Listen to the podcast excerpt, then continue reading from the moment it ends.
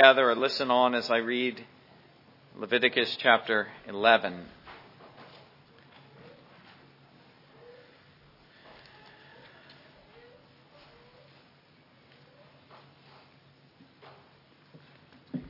Leviticus chapter 11. The food laws of Israel. Hear the word of God. Now the Lord spoke to Moses and Aaron, saying to them, Speak to the children of Israel, saying, these things are the animals which you may eat among all the animals that are on the earth, among the animals whatever divides the hoof, having cloven hooves, and chewing the cud, that you may eat. Nevertheless, these you shall not eat among those that chew the cud, or those that have cloven hooves.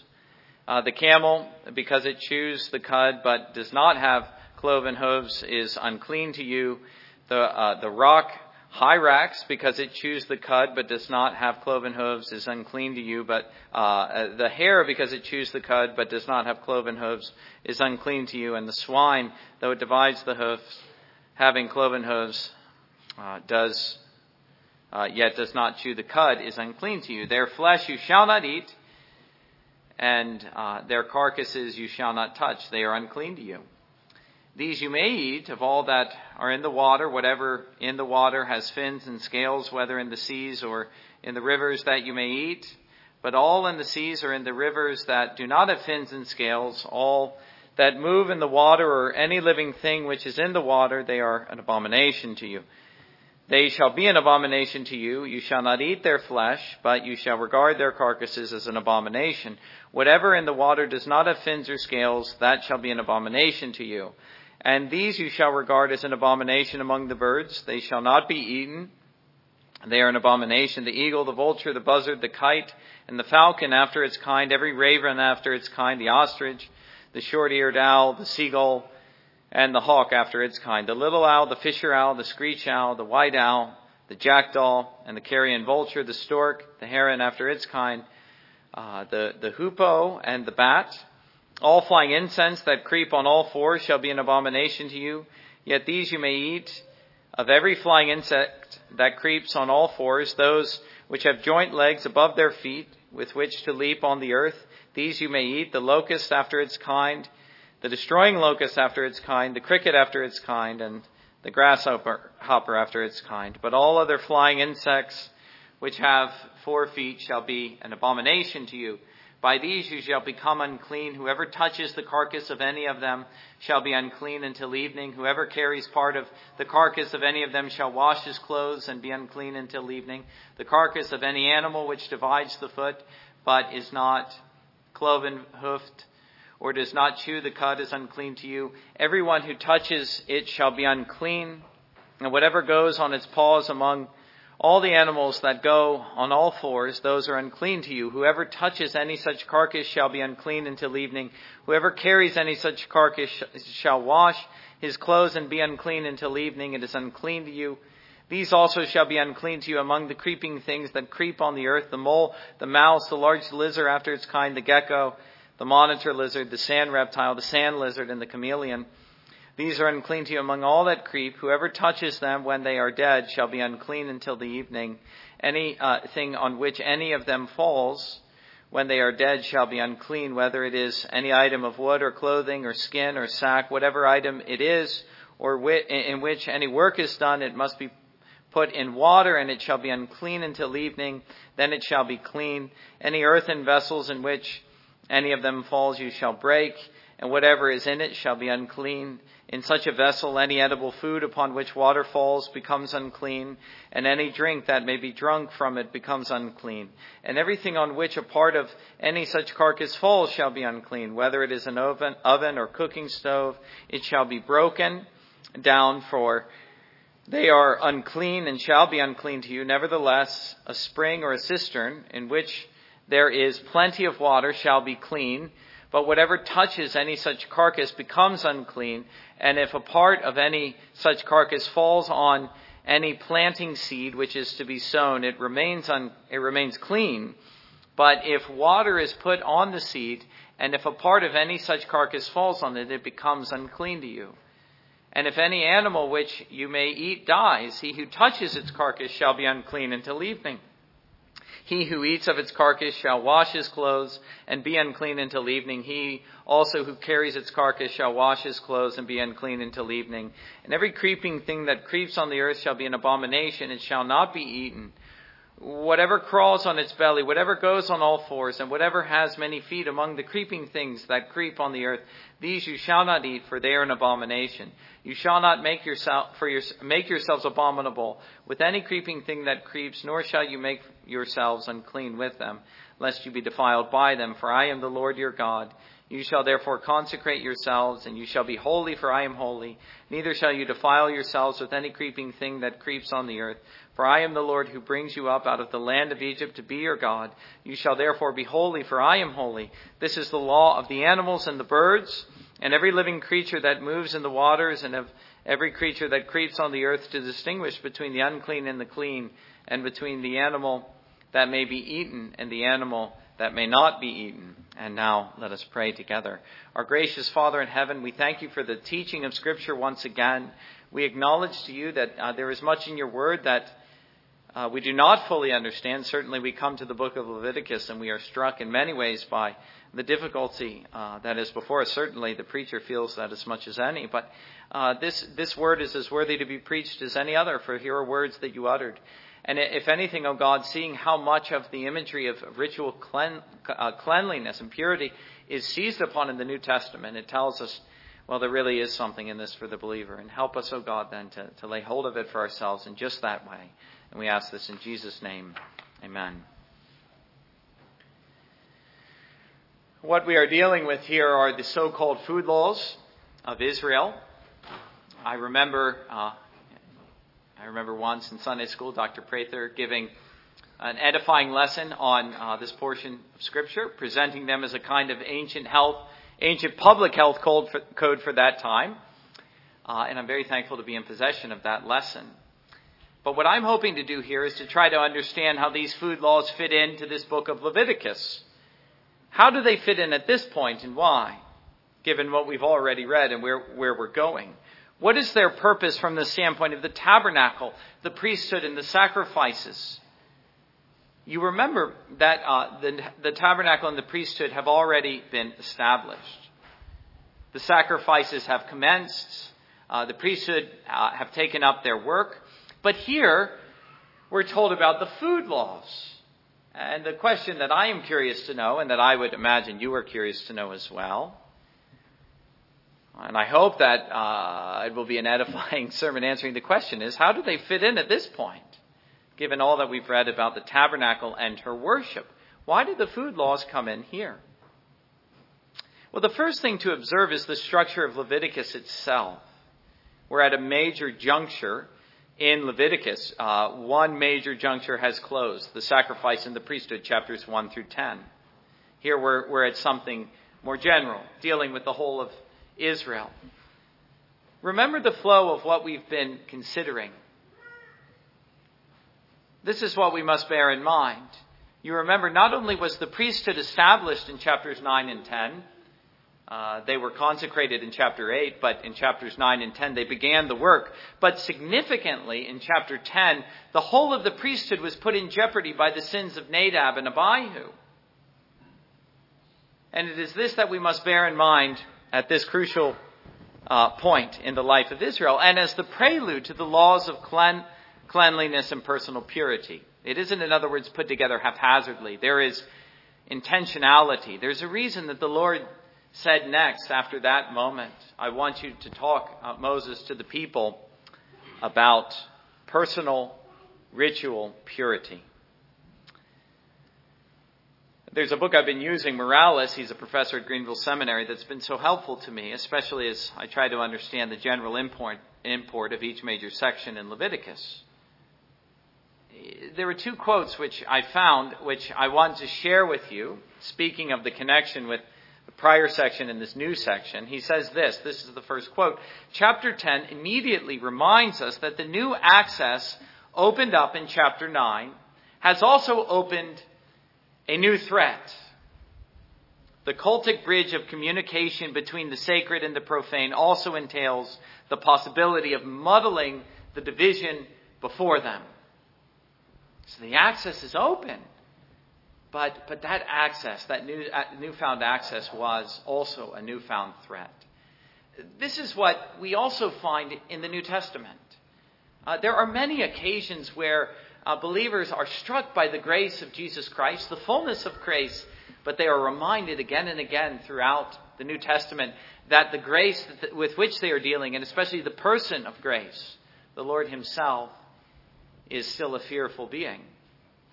And so the danger is that of presumption, presuming upon God's grace. That was the danger which Nadab and Abihu exhibited. That's the danger that Ananias and Sapphira exhibited in Acts chapter 5 in the early church. Let us realize that the God of all grace is a God who is holy and he must be reverenced by his people. Remember what Moses said to Aaron By those who come near, I must be regarded as holy, and before all the people, I must be glorified. That's the sort of thing that stands even today. And that's what we must bear in mind as we go on to the general rules, not of the priesthood, that's more particular, but as the general laws and the rules of the people who now have to deal with a God whom they were taught to fear. Grace, misunderstood, places us in jeopardy of judgment. And what were they to do? The second quote is this from Morales. He said, Once Nadab and Abihu's fault reveals the dreadful possibility that defiling Yahweh's dwelling may lead to death, it's naturally an urgent matter to specify those impurities that pollute the sanctuary. And naturally, the chief among these is sin itself, strange fire. Well, the people would want to know what, what is it you are commanding us to do? What is it you're commanding us not to do? We don't want the same fate to befall us. You see, it's natural that the Lord would address the people now.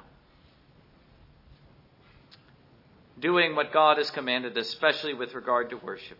In other words, if they would em- enter into his courts, they must do so in this way. If we consider the law of the priesthood, here's the law of the people. And so the purity laws show us that God God has a concern for the people, not just the priests. His commands go well beyond the priesthood to the people. And what we find in these purity laws, I know they seem strange. I even had difficulty at times reading it. It isn't the kind of thing uh, that we're, we're all that familiar with, and uh, it isn't the kind of thing, let's be honest, that we talk about all that much. But the, the key idea here is, is plainly obvious, and that, that is that God is placing distinctions and borders and boundaries all around and through the life of Israel. They, they would constantly, in their comings and goings, be confronted with the purity laws, whether they were in their bedrooms and a spider was crawling across the wall, or when they were sitting down for a meal and the very food they were eating, uh, or as they walked through the field and saw a bird in the air or a beast of the field, or walked by a river and saw the various fishes of, of the sea or the river, constantly confronted by uh, this structured ritual holiness that God was impressing upon them. And, and the overall sense was uh, that of the need for holiness. And that holiness is something that comes from the Lord, it's something that He defines. About this holiness, we could ask the question was it in many cases put on like the priest's garments? In other words, something that wasn't inherent, but was to some extent artificial and thus symbolic. An artificial, symbolic kind of holiness. Is that the kind of holiness that God was calling his people to? Yes, it was. It was so for the priests in the, in the garments that they wore. It was for the people in the distinctions they were observing every day in their interactions with all the animals of the earth. And the reason for this is that the Old Covenant was an age of types and shadows. And so don't, when you read Leviticus chapter 11, mistake the food laws for the real thing, as the New Covenant later makes clear. Jesus declares all foods clean. That was a scandal to the Jews, but he was bringing the true meaning out.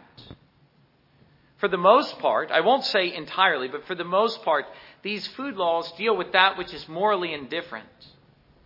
There's nothing inherently sinful about eating, uh, let's say, pork.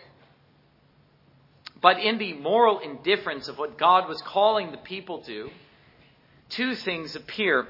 One is God's sovereignty as the lawgiver, that if he should forbid our use of that which is not in itself sinful, that is enough for us. like Adam before. You think of the tree of the knowledge of good and evil, nothing inherently sinful about that, and yet God says, don't eat it. Like, like Adam in that case, the moral indifference of the thing itself becomes a test of true obedience. Since the only restraint against the thing is not a moral aversion from its obvious sinfulness, but simply the command of God, which is fitting in a way just following this prior incident that God should make his commands so clear to the people and even test them in that regard with the sin and the downfall of Nadab and Abihu still fresh in their minds. Again, the question is would the people do what the Lord commands? That was always the question before them. And so often the answer was no. The second reason uh, that the moral indifference is important is because something which is morally indifferent uh, fits in in the age of signs and types and spiritual realities. If the sinfulness appeared too much in the thing itself, then the temptation would be to focus upon the thing which God prohibited, the external. In other words, to think of the pig and not think about the pollution of sin. And that's not what the Lord wanted here. He wanted them to focus on the spiritual always. And since many of these things had nothing evil in them, the Israelites were forced to contemplate in their observance of these ceremonial laws the deeper spiritual truths that God was impressing upon them through these many distinctions. That was the spiritual discernment which the spiritually minded Israel would be able to exercise. All of these things, the, the prohibited things, served in essence as daily reminders of the pollution of sin that the pollution of sin is something that's pervasive. It's something you can't get away from. In fact, uh, that's why the Lord says, now when you do get polluted, I want you to be cleansed in this way.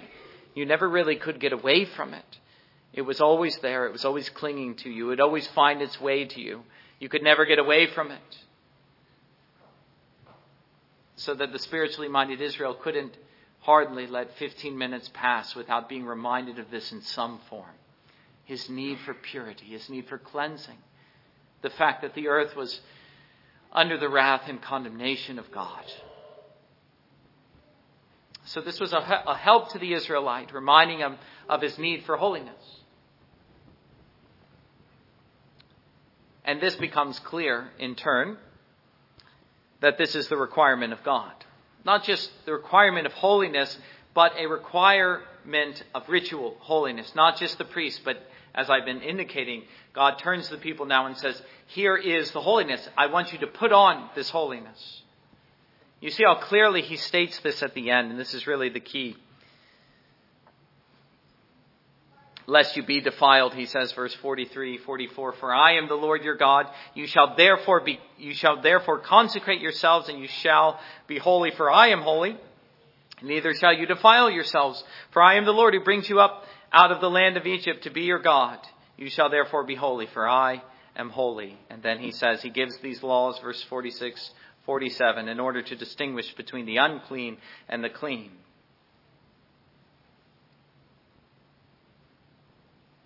And this isn't the first time the Lord said this to Israel.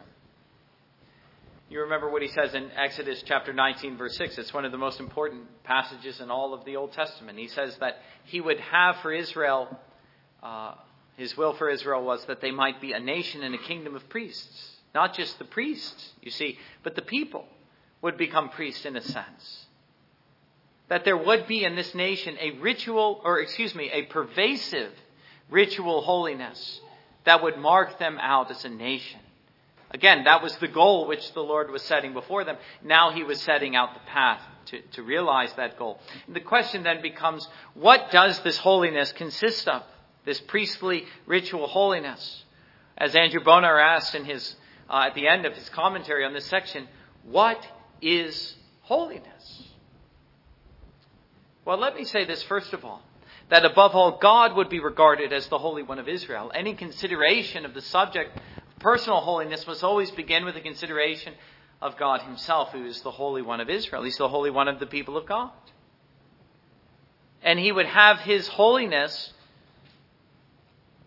or rather, excuse me, he would have his glory to appear to us in his holiness. By those who come near to me, again, Moses to Aaron, I must be regarded as holy. And before all the people, I must be glorified. This is how God would be known.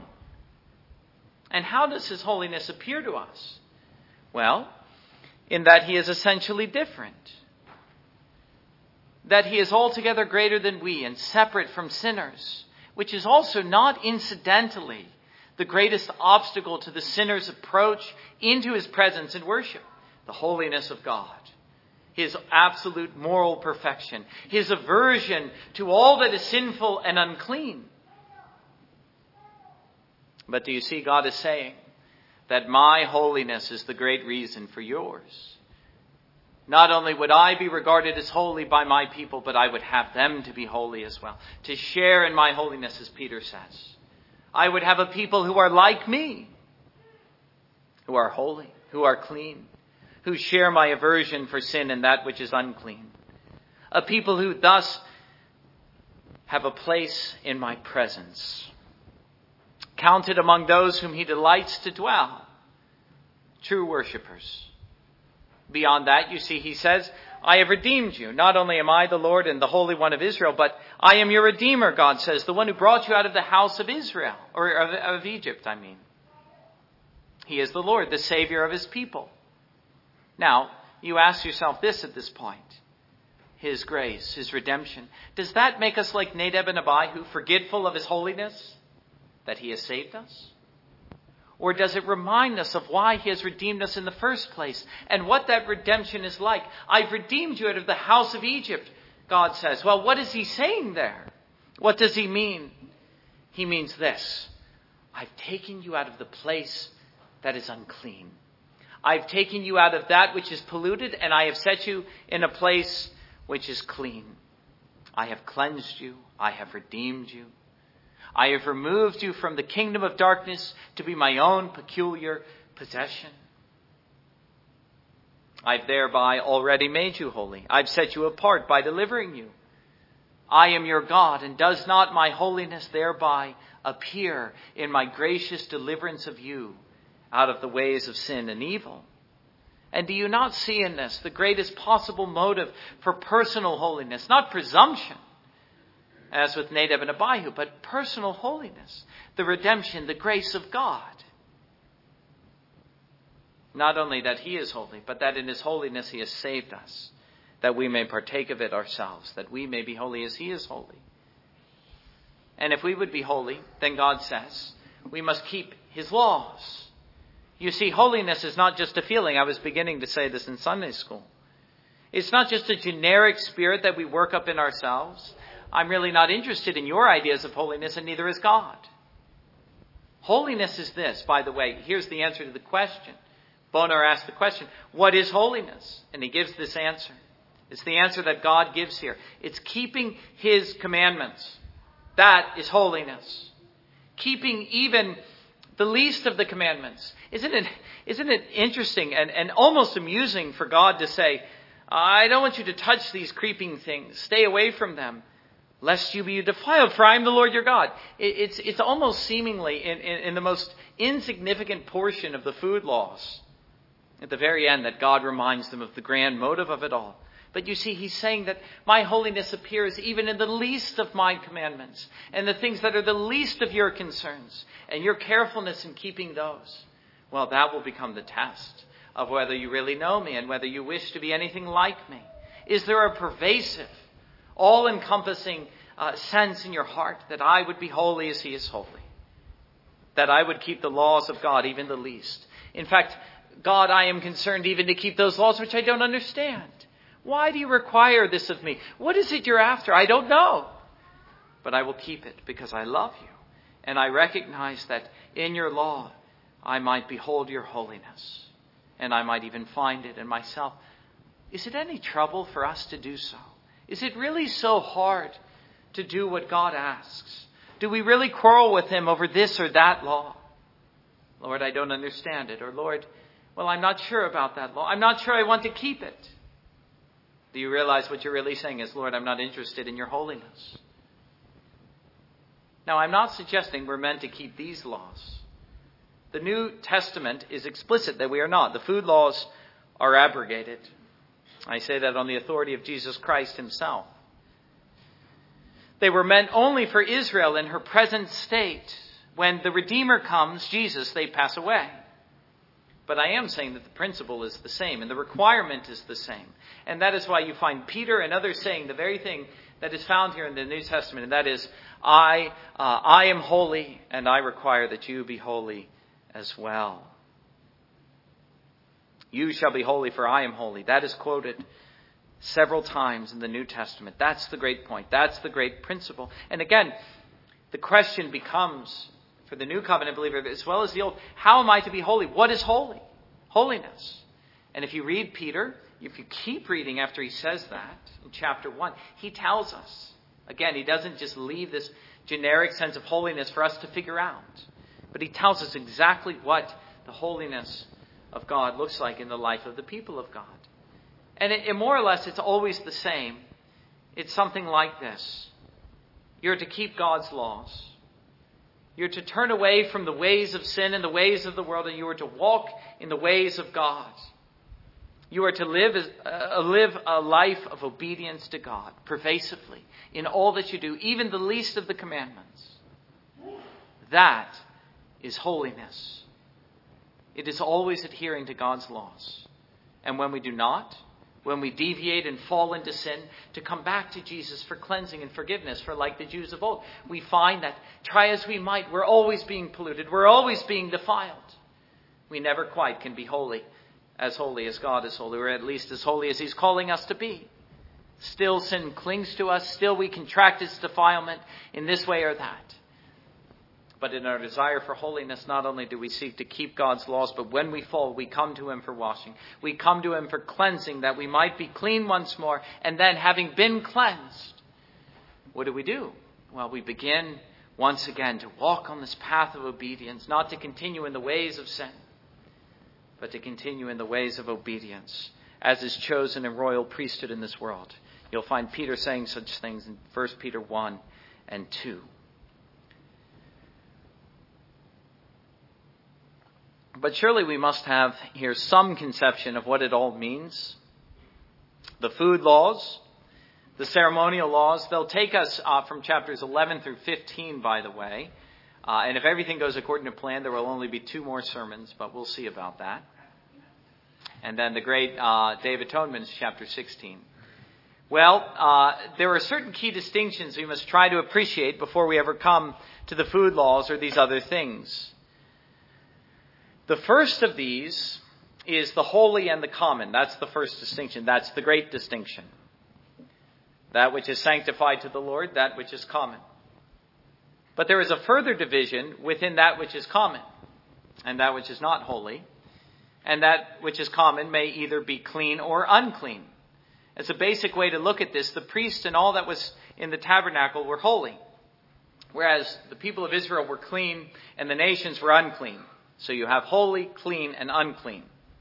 That's how it breaks down. But take it all a step further and realize that each of these were capable of moving in either direction. It was more like a continuum and a spectrum that you might move within. And so that which was common could be made clean. And that's what happened to Israel. God took them out of the common lump of humanity and made them clean by setting them apart as a peculiar nation. But even beyond that, through a special process, which we read about in the priestly ordination and consecration, he, uh, he took some from among those who were made clean and made them holy, namely the priests. And to take this a step further, we could put it in verbal form. That is, using a verb to describe each step in the process. In order to make that which is unclean clean, it must be cleansed. And then to make that which is clean holy, it must be sanctified. Conversely, in either case, a degradation, that is a falling down in the spectrum, may occur by something being profaned or polluted, so that the holy and the clean may become unclean through its contact with that which is unclean. Although uh, the process could also be reversed through a process of washing and cleansing. I hope the picture is becoming clearer. In every, in every single case, one was either working within this continuum, working his way either closer to God, who dwells in an approachable holiness, or further away. The nations, the Gentiles, were furthest from God, whereas the high priest was the closest. He was the most holy. He was sanctified. He was able to approach God in the most holy place, the inner room. But again, all of this was capable of fluctuation. And the purity laws for Israel ensured, at the very least, that the common Israelite might be considered clean, if not holy, and dwell in the courts of the Lord. You remember what the sons of Korah said. That's what they wanted more than anything. I want to dwell in the courts of the Lord. And how would he ever get there? Well, more than just the pilgrimage, the journey there to get there, but through his observance of these laws. God is saying, this is how you'll find a place. And it's a place that I'll honor. I won't strike you down like Nadab and Abihu. I will honor your place there and you will meet me there.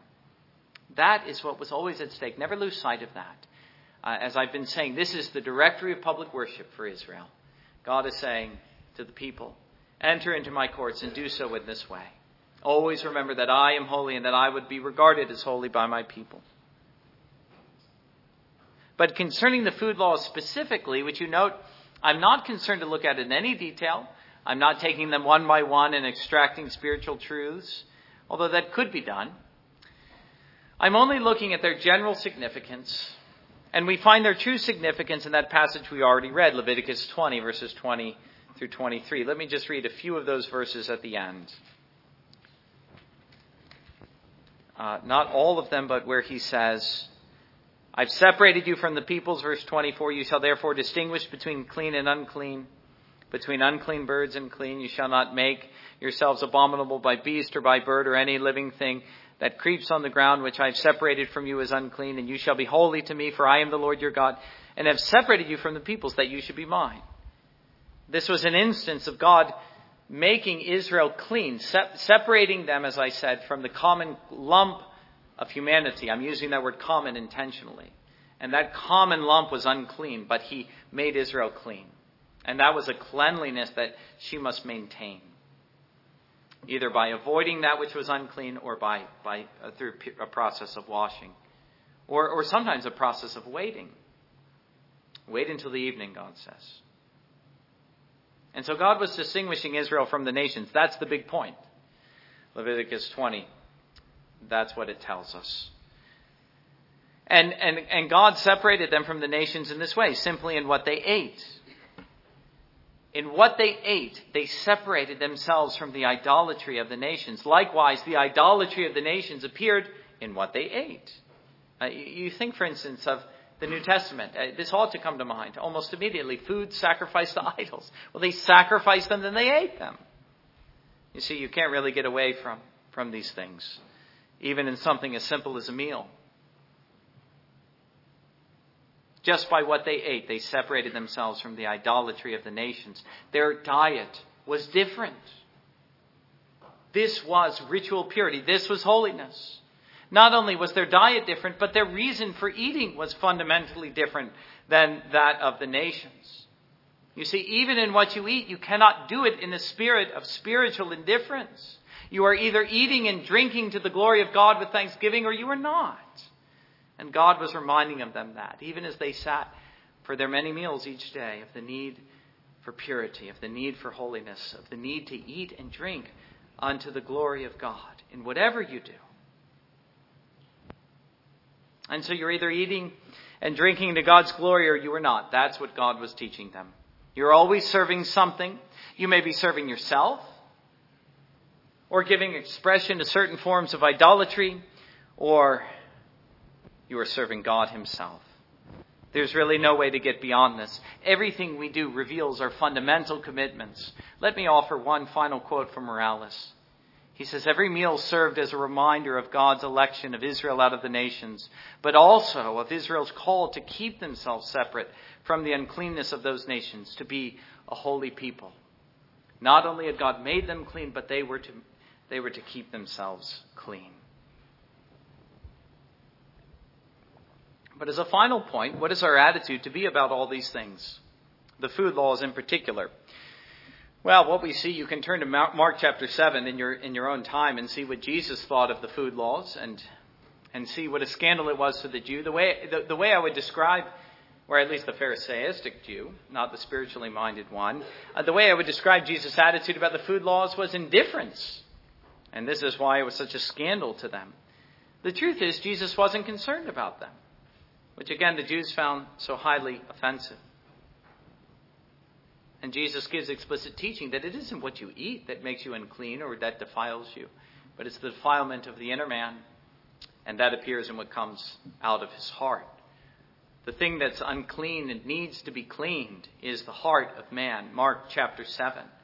But in making these declarations, what and in, in, essence, setting aside the food laws, uh, what Jesus was making clear was that the reality of the new covenant had come.